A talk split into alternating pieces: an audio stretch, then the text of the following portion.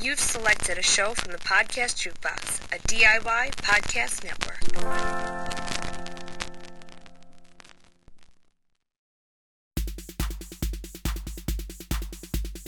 Welcome to Disability After Dark, the podcast feed shining a bright light on all things disability. With your host, Andrew Gurza.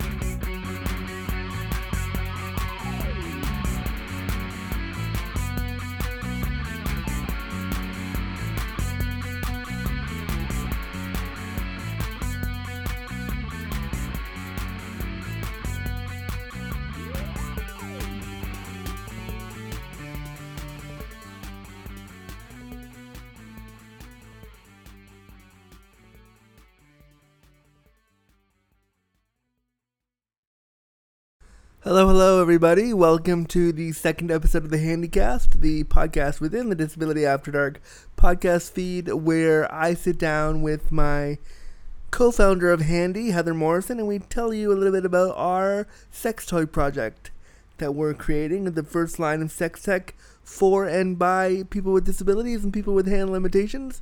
So, this is episode two, and I'm really excited to have you here for this. So, get really comfy and really cozy and get ready for episode two of the Handycast.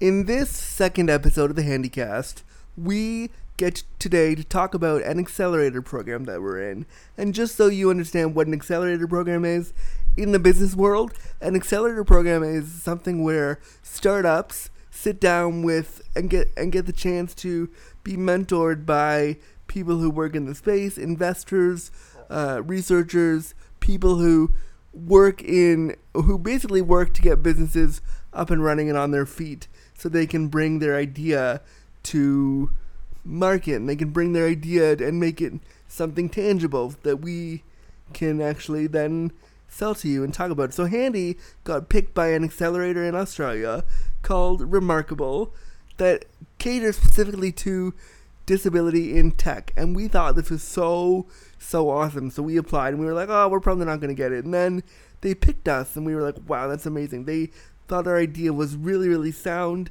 They were really, really excited that somebody wanted to bring sex tech into um, the disability space. And the end, it went off like gangbusters. And we had such a, we, we've been in a 16 week accelerator program. We're about halfway through. And for the episode today, we sit down with the co founder of the Remarkable program in Sydney, Australia, Pete Horsley. In the episode with Pete, he sits down with us and tells us why he thinks disability startups in tech are really important and why he's so passionate about Remarkable. Um, and he also talks a little bit about some of his personal experiences as to disability and why that's important to him. He shares some stories about that with us. Uh, there was a lot going on in this episode. We also asked him to tell us his first impressions of Handy when we brought it forward to him and what that what that felt like for him to have us wanting to come into the program. He shares that with us. We just have a really good talk and get into really get into the discussions of how to bring Handy to market and why you know it's such an important product and how the remarkable program has helped us to to really move the idea of a sex toy for and by disabled people forward. So that's what the episode is today. We really hope you enjoy it. This is episode two of the Handycast within the Disability After Dark podcast feed. Enjoy. Okay, we're recording. Hello, everybody. This is Andrew Gurza from Disability After Dark. And like we told you a couple weeks ago, I'm going to be doing stuff inside the Disability After Dark feed and cool new things. And one of the cool new things I'm doing is the Handycast. This is episode two, where we talk to you about my sister and I, Heather, talk to you about our new sex toy product project called Handy. And we wanted to today, in episode two, we're calling it Being Remarkable, or at least trying to we wanted to introduce you to someone we're working with in the accelerator program. And so I want to introduce you today to our friend Pete Horsley. Hi Pete, how you doing? Hi Andrew, I'm really well. How are you? Good, thank you for being here today. That's good. Thank you for having me. Um, so first off, can you introduce for us first of all yourself, and then the Remarkable program? Absolutely. So my name is Pete Horsley, I'm the founder of Remarkable, and we're trying to harness technology and innovation for inclusion. I guess what we're trying to do is to catalyze an ecosystem of, of um, entrepreneurs uh, who want to remove barriers to inclusion through tech. Um, so we started in 2016, and uh, since then we've invested in 32 startups, and uh, and they've gone on to create 450 new jobs and serve tens of thousands of customers. Wow, that's really cool. Can you um, kind of explain a little bit more about kind of how Remarkable started and what your thought process was around all that? Yeah, so for us, we really saw the power that technology had to remove those barriers to inclusion. And uh, back in 2014, we um, we thought we were the coolest kids on the block by running something called a hackathon. Um, it was called Enabled by Designathon. So we got a whole bunch of people with disability in the room with makers and creators, engineers, hackers, and uh, and we set about trying to discover um, problems that technology could overcome and uh, and then people created early stage prototypes of those. Um, and it all happened over a very condensed period of time, only over two days. So there wasn't a lot of sleep. There was a, lot of kind of activity happening over those two days. Um, and when we saw the results of that, I got really, really excited by all of these ideas that had kind of come out. Uh, and I really thought that they were all going to change the world. But uh, like with lots of hackathons, the idea part of it is really, really easy. Uh, and uh, um, within about two weeks, all those people had gone back to their day jobs and nothing happened with the ideas. And so it was at that point that uh, we realized that, yeah, ideas are easy, but execution, and until we get technology in the hands of people with disability, we're not really making a, a lick of difference. And so uh, we're approached by our um, Australia's largest telco, telecommunications company, the Telstra, and uh, Telstra said that they were excited by the work that we're doing, but they um, uh, wanted to see where else we could take it. And, uh, and that was how we kind of came up with the idea of Accelerator. Uh, we wanted to, to support those early stage companies to develop their technology and essentially commercialize them and get them out into the market. Um, it was then that we thought that we could have a real impact. That's great. And so, think, sorry. I was just going to say, I think like one of the things that we've noticed really early on, even in in the you know the first initial kickoff sessions where you're kind of meeting everybody else who's been shortlisted, is just the amazing amount of sort of the caliber of the different teams and the passion that sits around it, and the diversity of not only the um, people who are participating, but also the ideas that are that are on the table as well. So you know everything from helping people with disabilities be able to experience the outdoors in a way that's less more free and has less limitations to people who are creating um, you know mechanisms to make sure that when you're giving a newborn baby air you're giving it the right amount so that you know you don't accidentally over over aerate or under aerate and therefore cause a disability. So it's just a wide variety of people um, people with disabilities who are included people with, with who are able-bodied but who are really passionate about this space um, and even a lot of the co-founder teams having people with disabilities and the diversity within those teams as well has just been so um, inspiring and amazing to see just the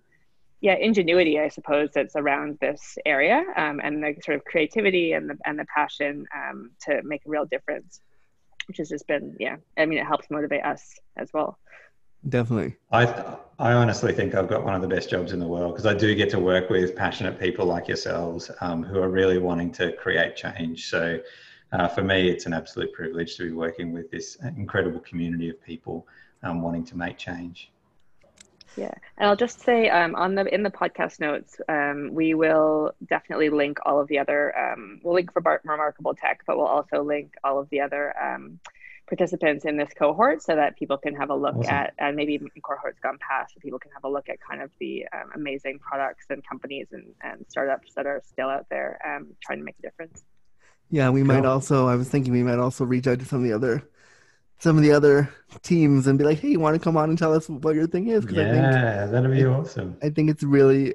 I remember when we when I was in our first or second week when we had to sit and listen to the other teams, I remember saying to Heather right after, I was like, wow, this is a, I'm really glad we did this because you get to see how much how much passion there is in the disability space that if you don't look for it, you don't usually get to understand how how vibrant and how like exciting these things are. And so after that first couple of hours, I was like, okay, this is a really good thing. We have to like, this is great. This is a really good opportunity for us. We Andrew, just a quick question your- for you. Yeah. Um, do you, um, as as a somebody with living with a disability, do you see a lot of ingenuity and innovation in your space? Is it something that you see like quite a bit of, or even somebody living with um, a disability? Are you some? It does it still seem like you have to sort of seek it out, um, and then it's not quite as sort of overt as maybe um, you'd like it to be. I think you do have to seek it out, and a lot of the times it's not run by an, another disabled person. It's run by an organization who want to help a disabled person, which is great, but it's not often with that lived experience. So a lot of the a lot of the ingenuity is how do we fix your disability, and it's it's not so much about how do we how do we give you a quality of life as a disabled person. It's more about like how do we Mm. make you seem more palatable to an able-bodied population. So I think there's Mm. ingenuity there. I just think the I think the mindset has to shift a little bit. And so what I love about Remarkable is that it's it's a mix of both non-disabled and able-bodied people working together to create something different. Yeah, Awesome. we'll put that on the brochure. That's good. I will give it to you. that, Yeah. My fee for that is. Um, so I'd love to know also, Pete, what was your reaction when we first pitched you the idea for our project? Which is You know what? When uh, when Heather first pitched the idea of of Handy to me, I was like, finally, finally, we've got this. Uh, we've got something that's really, really exciting there. And I, I, I honestly believe that, um, and I still do, that this idea will get lots of attention. Um, but it's really, really important to get it right as well. Um, we need to do this in the right way. Uh, I also thought that. Um, uh, something like Handy would actually be an incredible advocacy tool as well, and a really, really great discussion starter. So something that that helps to kind of bring up the topic of sexuality and disability, and um, and help it not be so taboo. And uh, and so I was, uh, yeah, I was really, really excited. To be honest, like um, in the selection process, um, you couldn't have had bigger advocates in the room than than there was for for Handy. Aw. We were we were so so excited to see um, a product like this uh, come into the market. Wow. Yay. I didn't. That's great. That's so awesome. Um, just as a, this is not a question we wrote down, but a question that I had when you were talking. What is your lived experience of disability, either as an advocate or a friend of someone with a disability, or are you someone who lives with a disability? Yeah, so I grew up. Uh, my sister has uh, quite a profound disability. So uh, she's my oldest sister, uh, and she uh, was born blind and also has autism and also an intellectual disability as well.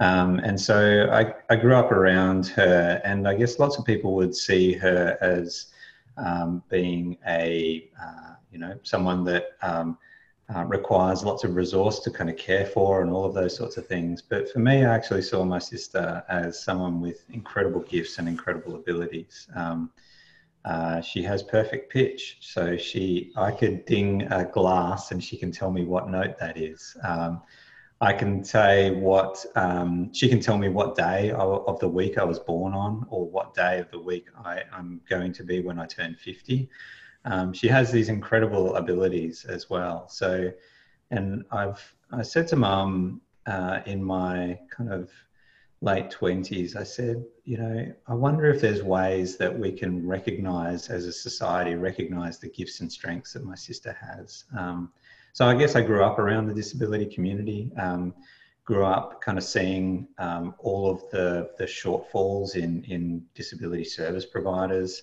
Um, uh, but I, I kind of happened, I kind of fell into the disability sector through a friend of mine who um, is working at Cerebral Palsy Alliance. And so 15 years ago, she approached me and said that Uh, she was looking for someone to come in and just give a hand one day a week to help get a youth mentoring program going.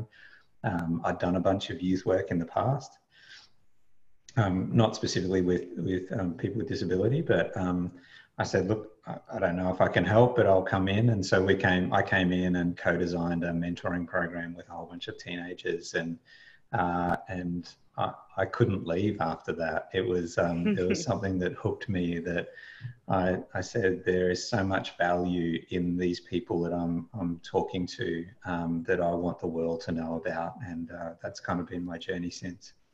Wow, I, I love getting the stories behind how people get involved with disability and how they understand disability because I think that's how we dismantle ableism and that's how we, we start talking about all the prejudices that disabled people face is by figuring out where other people are at and how do they how did disability touch their life? Because we know that disability will all touch our lives at some point but it's really yeah, important absolutely. to bring it into conversation. So thank you so much for sharing that part of yourself um, yeah, no, that's okay. And and I guess um, I'll just say as well that I'm still learning. Uh, you know, even though I grew up with someone with a disability, even though I've been in this sector for over 15 years, I'm I'm still learning, and uh, it's great to be able to um, to hang out with people like yourself, Andrew, to be able to do that. Oh, well, thank you. Yeah, I'm still. I mean, even growing up with Andrew as well, I'm still like he'll call me up on out on something where I'm like, well, you know, you kind of agreed to this timeline. Like, I don't really understand. You've like missed it by a few days. um, and you know, he'll be like, well, does it take you three hours to get out of bed?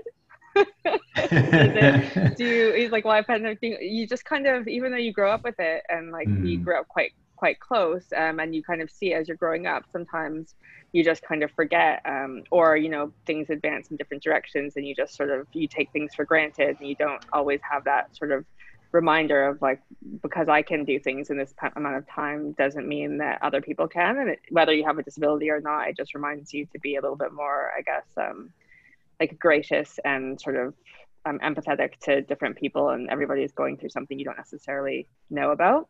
Um, yeah. But yeah, I totally agree. Even even sort of growing up with Andrew and and being quite close, um, and even working with him quite closely on this project, there are things that like I'll sort of um, we'll agree that he'll he'll sort of take on or he'll do or he'll want to lead. And then um, I'll forget that actually in addition to all those things he's his lived experience actually is something that's so different than mine that it, it takes a bit more time or other things need to be considered. And you just it's just one of those things that's good to have constant reminder. Um, and just yeah I, I forget all the time and have to be reminded I'm still learning um, still learning a lot I mean, hmm. I'm I'm also I'm to just to piggyback on that, Heather. I'm also still learning. I'm also still like me too. I'm a disabled person that works and, and lives in the disability space, and I'm constantly being called in by members of my community, being like, "Hey, the, try to use this language. Try to say it this way. What about think about this?" And I think that's so important, especially you know running running a program like Remarkable. You see how nuanced the disability community actually is, and how one person's solution will not be the other person's solution. And so that's what I love about mm. the products that are being put out in our cohort is that they're so vastly different for each yeah. part of our community and there's just so much potential for for for different projects to come from that. Yeah. Yeah. Um, yeah, and just and just what you were saying there about like everything being so nuanced, and even how you're still learning. Like we take all of that information in as we're building the brand as well. And so it's kind of like, well, what's our tone of voice? What kind of language can we use? And, um, you know, what, what visuals are going to be okay. And it's kind of, you know, trying to make sure that you're being sensitive, but then still being honest and pushing the boundaries um, and being provocative, but also um, using language that's going to be very inclusive and inviting for disabled people, but also able bodied people. Um, and so it's a real balance to strike. And like, thank God we've got Andrew on the team because quite often I'll draft something up and then he's kind of my like chief disability officer. I send it over to him and be like, right, is this does this does this um like enrage you in any way? Can you ask a few people how we should best sort of vocalize this? And you just have to be a little bit more like conscious. Um, and you're never going to please everyone. Sometimes you know you'll you'll put something out and eight people will be fine with it, two people will be really pissed off. Um, you know, you just kind of have to kind of take a bit of a leap of faith sometimes and know that you can't please everyone, but at least you're doing your best to learn and adjust. And if we do make a, a wrong step, then happy to be pulled up on it as well and learn from that and keep moving forward. as long as I think our our heads and our hearts are in the right place um, and our ambitions exactly. are in the right place. Yeah, it's about respect and it's about understanding our shared humanity, right? Like we all want to be understood for who we are. We all want to be um, listened to and uh, and to feel like that we have our place, we have a purpose, and we have um, uh, the the I guess ability to to participate. And I think everyone wants that, uh, no matter what background you've come from. And so. Yeah. It, it's about understanding that and understanding our own frailties, our own our own abilities, our own disabilities across a really really broad spectrum. Yeah. Completely, I completely agree with that. And I want to I want to jump into a, a, a more a less sexy question and a more like disability space question. Where do you Pete? where do you see the disability space heading in the next few years based on all the startups you work with and all the tech that you're seeing? If you could give us like a five year like where where you think it's going to be and where you want it to be, where do you think it'll be? I honestly think that we're living in one of the most exciting times for, for disability. I, I honestly believe that change is happening, and I feel like uh, the next 10 years are going to be some of the most exciting around disability rights, around inclusion. Uh, I think that we have a really, really incredible foundation um, that's been laid by so many people who have had to fight really, really tough battles. Uh, and we're standing on their shoulders, you know.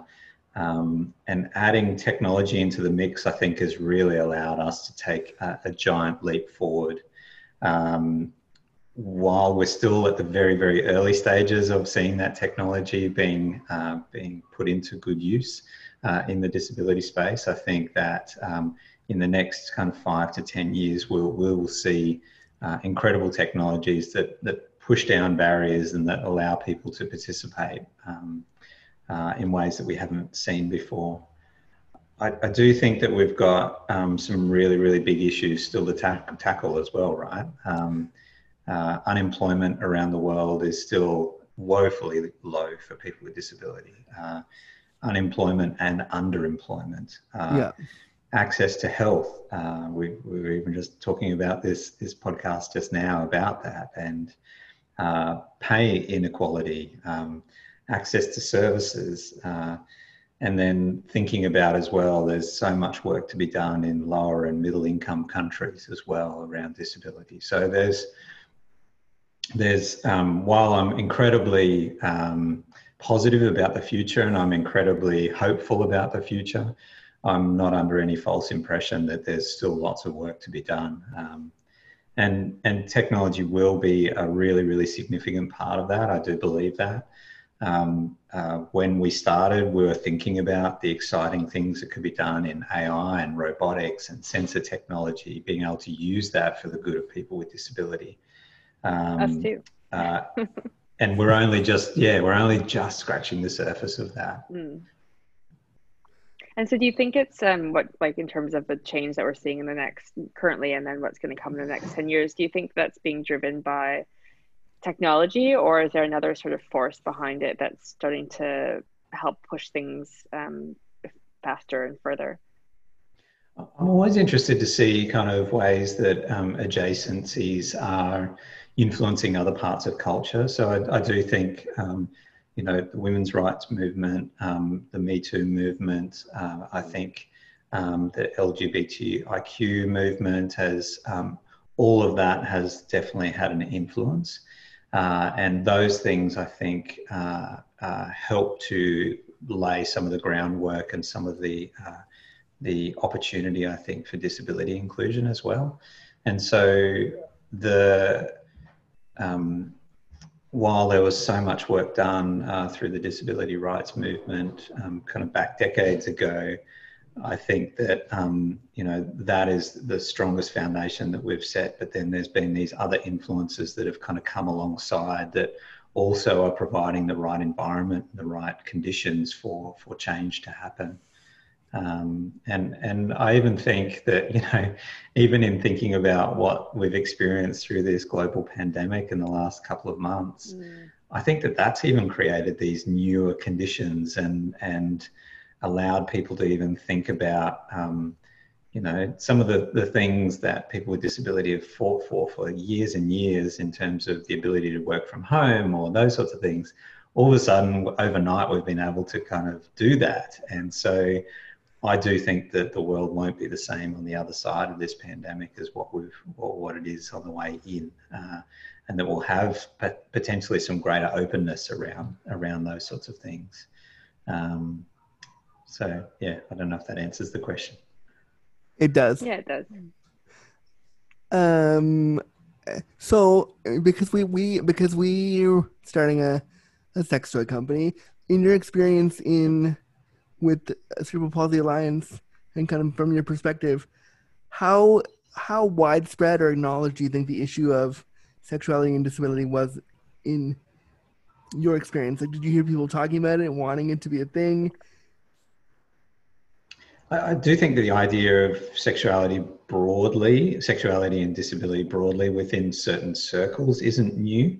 And I think that, you know, we as an organization um, definitely had to kind of come to terms with some of those um, and respond to many of those issues um, because we are being asked to by our customers and our clients. Uh, and that, that happened for us um, probably a couple of decades ago. Um, and then we've seen, you know, through great organisations like Touching Base in Australia, there there was some really really great work done around that. Um, and now we've got really good policies and procedures in place around some of those things. But I do think that in so many ways um, we're, we're only just at the beginning again. We're just scratching the surface. We're just um, we're we're just uh, seeing what what does a, a full understanding of autonomy and independence in the space of sexuality actually look like? Um, what does um, uh, what does the, the full outworking of um, of complete inclusion in this space look like? And that's why I'm so excited about, and we're so excited about what Handy's doing because you are um, bringing that to the forefront, and you are you are really trying to to make massive inroads in that and and and creating a new world around that. So we're excited to see what happens. So we for sure we're definitely excited and we're we're so happy to be on board. Um, I wanted to ask you if somebody was to come to Remarkable or to you and they want to start something, they want to start a project and they don't know how to start, they don't know what to do, they need advice. What advice or guidance would you give to somebody who is disabled and wants to start something in in the creative space but doesn't know how to do that? Um, I guess the first thing I'd say is do it. Um, yeah, give it a go. Uh, I think that uh, you know the the two things that we look for when we're looking for um, great founders is we look for someone who understands the problem, and we also look for someone who has drive and determination. And, and so, for many who are thinking about tackling problems in this disability space, um, you have a great understanding of the problem and you have this innate ability to have to problem solve all of the time in your life because of so many of the barriers that still exist in society. And so, right. um, my big encouragement would be, yeah, um, do it. Um, I think the other things I'd probably say is uh, surround yourself with some people who have been on that journey before uh, so that you can learn from their experience, leapfrog some of the problems that they've had to um, overcome and they've had to work through, um, and and learn from them in ways that you that you possibly can. Uh, I think also while you've got a really great understanding of the um, the problem that you're solving, you are only one person as well. So um, test your assumptions, ask other people who are in similar situations or experience similar similar problems that you're trying to solve, uh, and and really build out your understanding um, of that problem space. Um, great products and great um, um, services are based on building out solutions to, to big problems, um, and that's what people pay for to help you overcome those problems. Um, but then I think also I, the last thing I'd probably say on that one is, um, you know, believe in yourself as well. Uh, there's a, a great Steve Jobs quote that says um, something like, everything around you that you call life was made by someone no smarter than you. Mm. Um, and so, you know, um, yeah, believe that you can actually create um, this new thing that creates a new world. Uh, um, I think that that's innately something that's human about us is to kind of create something and to um, to to build things. Um, I think that there's something deeply human about that. So um, so go ahead and do it. Yeah, and I think also like what's helped us a lot is just talking to anybody who will listen. Um, who will have that conversation with you because you'll learn so much from them and like the amount of we wouldn't be where we are if we hadn't just kind of talked to anybody, met with anybody, e- sent a cold email across, tried to get you know somebody stalk somebody on LinkedIn. like, Yeah. Whoever you think might be interested in what you're doing, and like the more like you just keep talking about it, um, the more you'll learn, and then you'll be surprised at where it lands you as well in terms of the people who um, you'll find your kind of your hive of people who are also really interested and passionate about that space or about what you're doing, um, and also you'll be surprised at how many people will help you um, along the way because ultimately like i was saying this the other day it takes an absolute village to get a startup off the ground and you think you know it's a lot of work but it's definitely rewarding and it's worth it. But the more people who you can kind of pull along on that journey with you um, you'll be shocked at the amount of people who will just give their time or their thoughts or their share their passion with you enough to help you even just give you that sort of little bit of an extra push or enthusiasm. Because i think some days you just don't want to do it anymore and and and that's the, the you know there is a risk that's associated with doing something and putting yourself out there like that and i Mm. think um, we have to get comfortable with risk um, alan Yeah. one of our colleagues um, who works with us at remarkable he's written a great blog post about uh, getting used to taking calculated risks and uh, and i think you know one of the biggest risks we can actually take is to put ourselves out there and say i've got this idea i don't know if it's going to work Mm. but um, I'm I'm going to attempt to do that, and uh, and I think that that's when we see exciting things happen is when uh, when we do take those calculated risks. Definitely. yeah, yeah you have to be really vulnerable um, it's like really scary Yeah, yeah, Yeah. because yeah. you've made this. It's not like a client that you're working on or somebody else. It's your thing, and so when you put it out into the world, it's like it's really it's terrifying. And you know, Very from a, from a disability perspective, the idea of failing is really hard to to grapple with because when you're disabled, people don't expect you to do things, to to go far. So if you create something and you fail, there is a, for me when I failed at stuff and stuff didn't go, there was a big sense of like, well, of course I of course I would fail. I'm the disabled guy. Of course, this thing that I wanted to have wouldn't go. This project that I worked on didn't move, and it could be for totally non-related reasons. But my because of the pressures we have to succeed and this idea that we as disabled people have to have to be superheroes all the time because of that that, that pressure if we fail it's it, the the feeling is that much greater Absolutely, and I think you know it's one of the big uh, um, beefs I have with seeing how how some people are actually parented when they have a child with a disability is uh, seeing those parents that actually allow their kids to go out and to try and to fail, um, and those that kind of um, you know mollycoddle and look after and protect and um, the as I've seen over the last kind of um, you know decade and a half in the disability sector, the the outcomes of the, the pathways of those two things are dramatically different. And and I think that, you know, risking and failing is again something that's inherently human. And so we need to um, allow ourselves the permission to be able to go, you know what, I will do something incredibly, you know, so much better because I've actually learnt through this situation. And to be okay and to, to remove that sense of uh, uh, this is attached to my my personal sense of, of worth as well.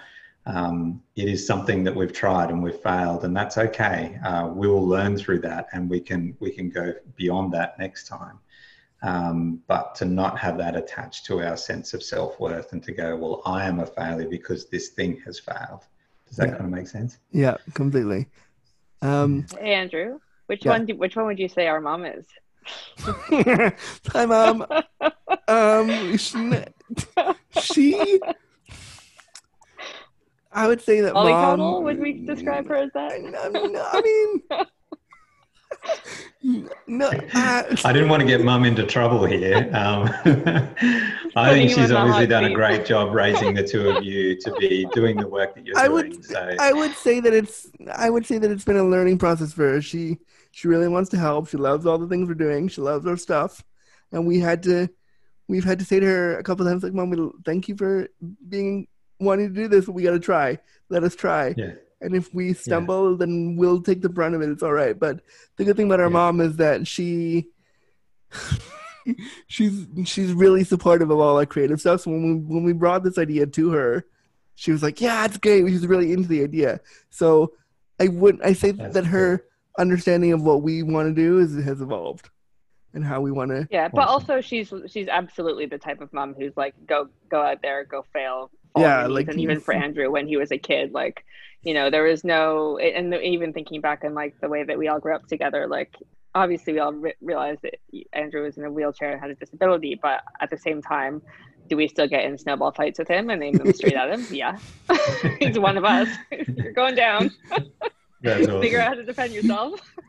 That was only actually a couple of years ago as well, so it's even worse. When we were There's a there's a picture that we can put on the in the show notes of Heather throwing a snowball at me, and me having no landed defense. like square in the middle of his chest. This is the best.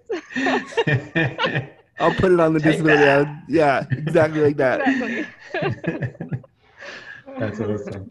Um, so Pete, what advice would you give to? Because there are a lot of mixed teams on in the cohort. There are a lot of lot of Hmm. like non-disabled and disabled team members working together. And I'm curious, what advice would you give to somebody who isn't disabled, who maybe wants to come in the disability space for the first time, and maybe doesn't know the nuances of the language and how to how to, you know, get into the disability space, but has a passion and wants to help and wants to make a difference but doesn't quite know how to do that. What advice would you give to them?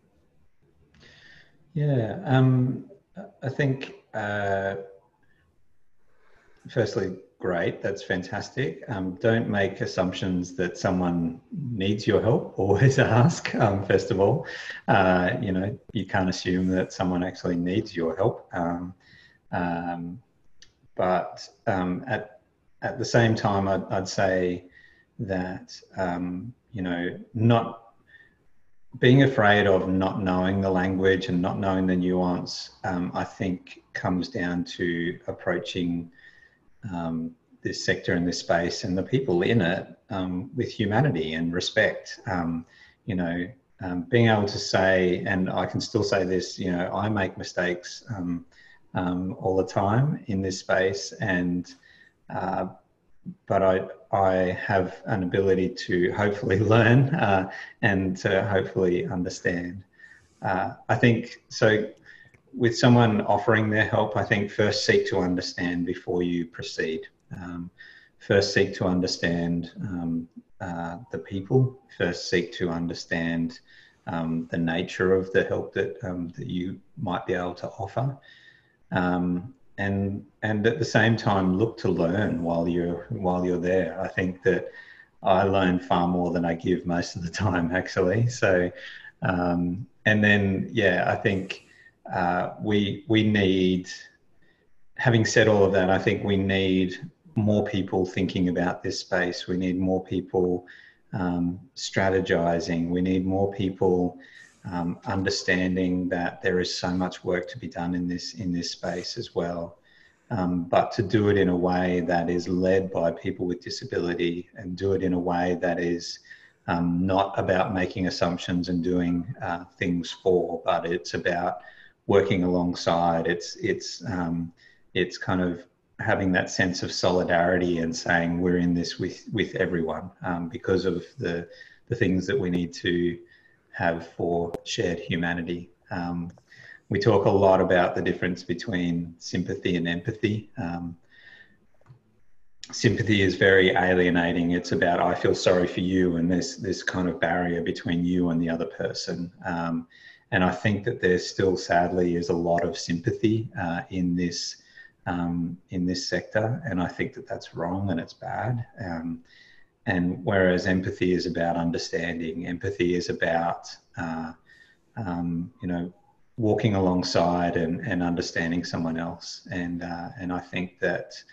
um, yeah, we need to to think about help in those sorts of terms. Um, we can't make assumptions. Does that And make I- sense? Yeah, and I totally agree with you there. I think I think also I think it's wise for the disability community sometimes in that space. When uh, me as a disabled creator, when I started working with Heather on this, I was so protective of I'm the disabled person, you have no idea what you're talking about. Therefore, let me let me run this. And what I've learned is from working with her is that I have to first of all, Andrew has to learn how to share because sharing is important but also I've learned that there are things about media and there are things about um, branding and all the stuff that I didn't know that, that I can glean from her experience while also teaching her. So I really learned to kind of let go of, of this overprotectiveness of this is my lived experience and you can't be a part of it. And so my work really has tend, tended to shift now into how do I bring everyone, whether they're disabled or not, into my experience of disability. And I think mm-hmm. that's really I love that. that's really a great way of kind of inviting someone into the experience as opposed to expecting them to know. I, I think that's fantastic. And and again, it for me, it, it does come down to that. You know, we're all humans, and uh, so how do we get, um, how do we bring the best of ourselves to um, to a situation, and how do we include the best of other people in in every other um, every other piece of work that we're trying to do. I think it's when we come together, and and that togetherness is about mutual respect and mutual understanding and mutual growth and learning that um, that we will see some real um, uh, advances in in the areas that we know that we still need to change. We'll see advances in levels of inclusion. We'll see advances in incredible technology, uh, and I believe that we actually are are better for it when we allow everyone to fully participate. Um, and that's certainly my dream for, for Remarkable. That's certainly my dream for Handy, um, is that it will allow more people to fully participate in life. I totally, and I completely, I couldn't agree with you more. This was a great interview, Pete, and thank you for taking the time today. Um, just thank you. How can people get a hold of you? How can they follow Remarkable? What can we put in the show notes for them to hear more about you? Yeah, so please follow uh, the work of, of our, all of our incredible startups, and you can do that uh, on Facebook at Remarkable Tech, uh, also on LinkedIn at Remarkable Tech, and on Twitter at Remarkable Tech. And uh, you can also have a look at our website and all of the startups that have come through uh, the last five cohorts uh, at remarkable.org.au. Amazing. Pete Horsley, thank you so much for coming on the uh, the, the Handycast today, the podcast within Disability After Dark, where Heather and I talk about our sex toy project. So this was episode two of Handycast, and what you want to do is, if you want to find out more about Handy and the work we're doing, you can go to our new website, which is that's handy.co, and sign up for updates or follow us on our socials at that's handy. All right, well, this is episode two, and I was here with remarkable co founder Pete Horsley. Thanks, Pete. Thanks, Andrew. Thanks, Heather. Two seconds, I'm going to hit off.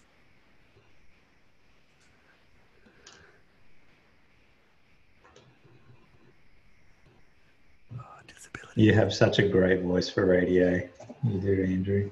And there you have it. That was episode two of the Handycast, where Heather and I sit down with you and share with you our journey trying to bring sex tech for and by disabled people to light. So that was a great, great interview with with the founder of the Remarkable program, Pete Horsley, which was great, and it was really awesome to sit and to sit and talk with somebody about disability in tech and how to make the how, and how to make that go and why that is such an important topic. And I love that remarkable is doing things like that where it's saying to people we understand the need to bring these these products to the disabled community, we want to help do that. So I think Remarkable is is just an amazing program, and I will make sure to have their um, their web address in the show notes so you can get a hold of them and talk to them too because they're amazing. They're fantastic. Um, if you want to follow our work with Handy, you can head over to www.thatshandy.co. That's www.thatshandy.co. And you can also follow us on all of our socials at That's Handy. Episodes of the Handycast will be released every other Monday on the Disability After Dark feed, and then we'll also go up on our website at www.thatshandy.co. That's T H A T S H A N D I dot co. You can also follow our work at That's Handy on all social platforms Facebook, Twitter, and Instagram at That's Handy. So follow us there, and you get to see some of our cool branding, and you'll get updates as things move along. Um, we would love to have you, and, and it would be great if you would follow us there. We also would love to have you on our show, and we want you to we want to invite you to come on the show and talk about your experiences with Heather and I um, on the Handycast about your experiences with masturbation, self pleasure, using toys that maybe didn't work for you, and why they didn't work. We really want to we really want to hear from you about your experiences with all this stuff, so that we can build better products and a better brand for you around sex tech and disability. So come on the show. You can email me at andrew at that'shandy.co or heather at that'shandy.co or you can email the Disability After Dark feed at disabilityafterdark at gmail.com and just say, hey, I want to be on the Handycast, and we'd love to find a way to have you. Thanks for listening to our second episode of the Handycast. It will be out again every other Monday, and we cannot wait to bring you episode three. Thanks for listening, everybody. Bye.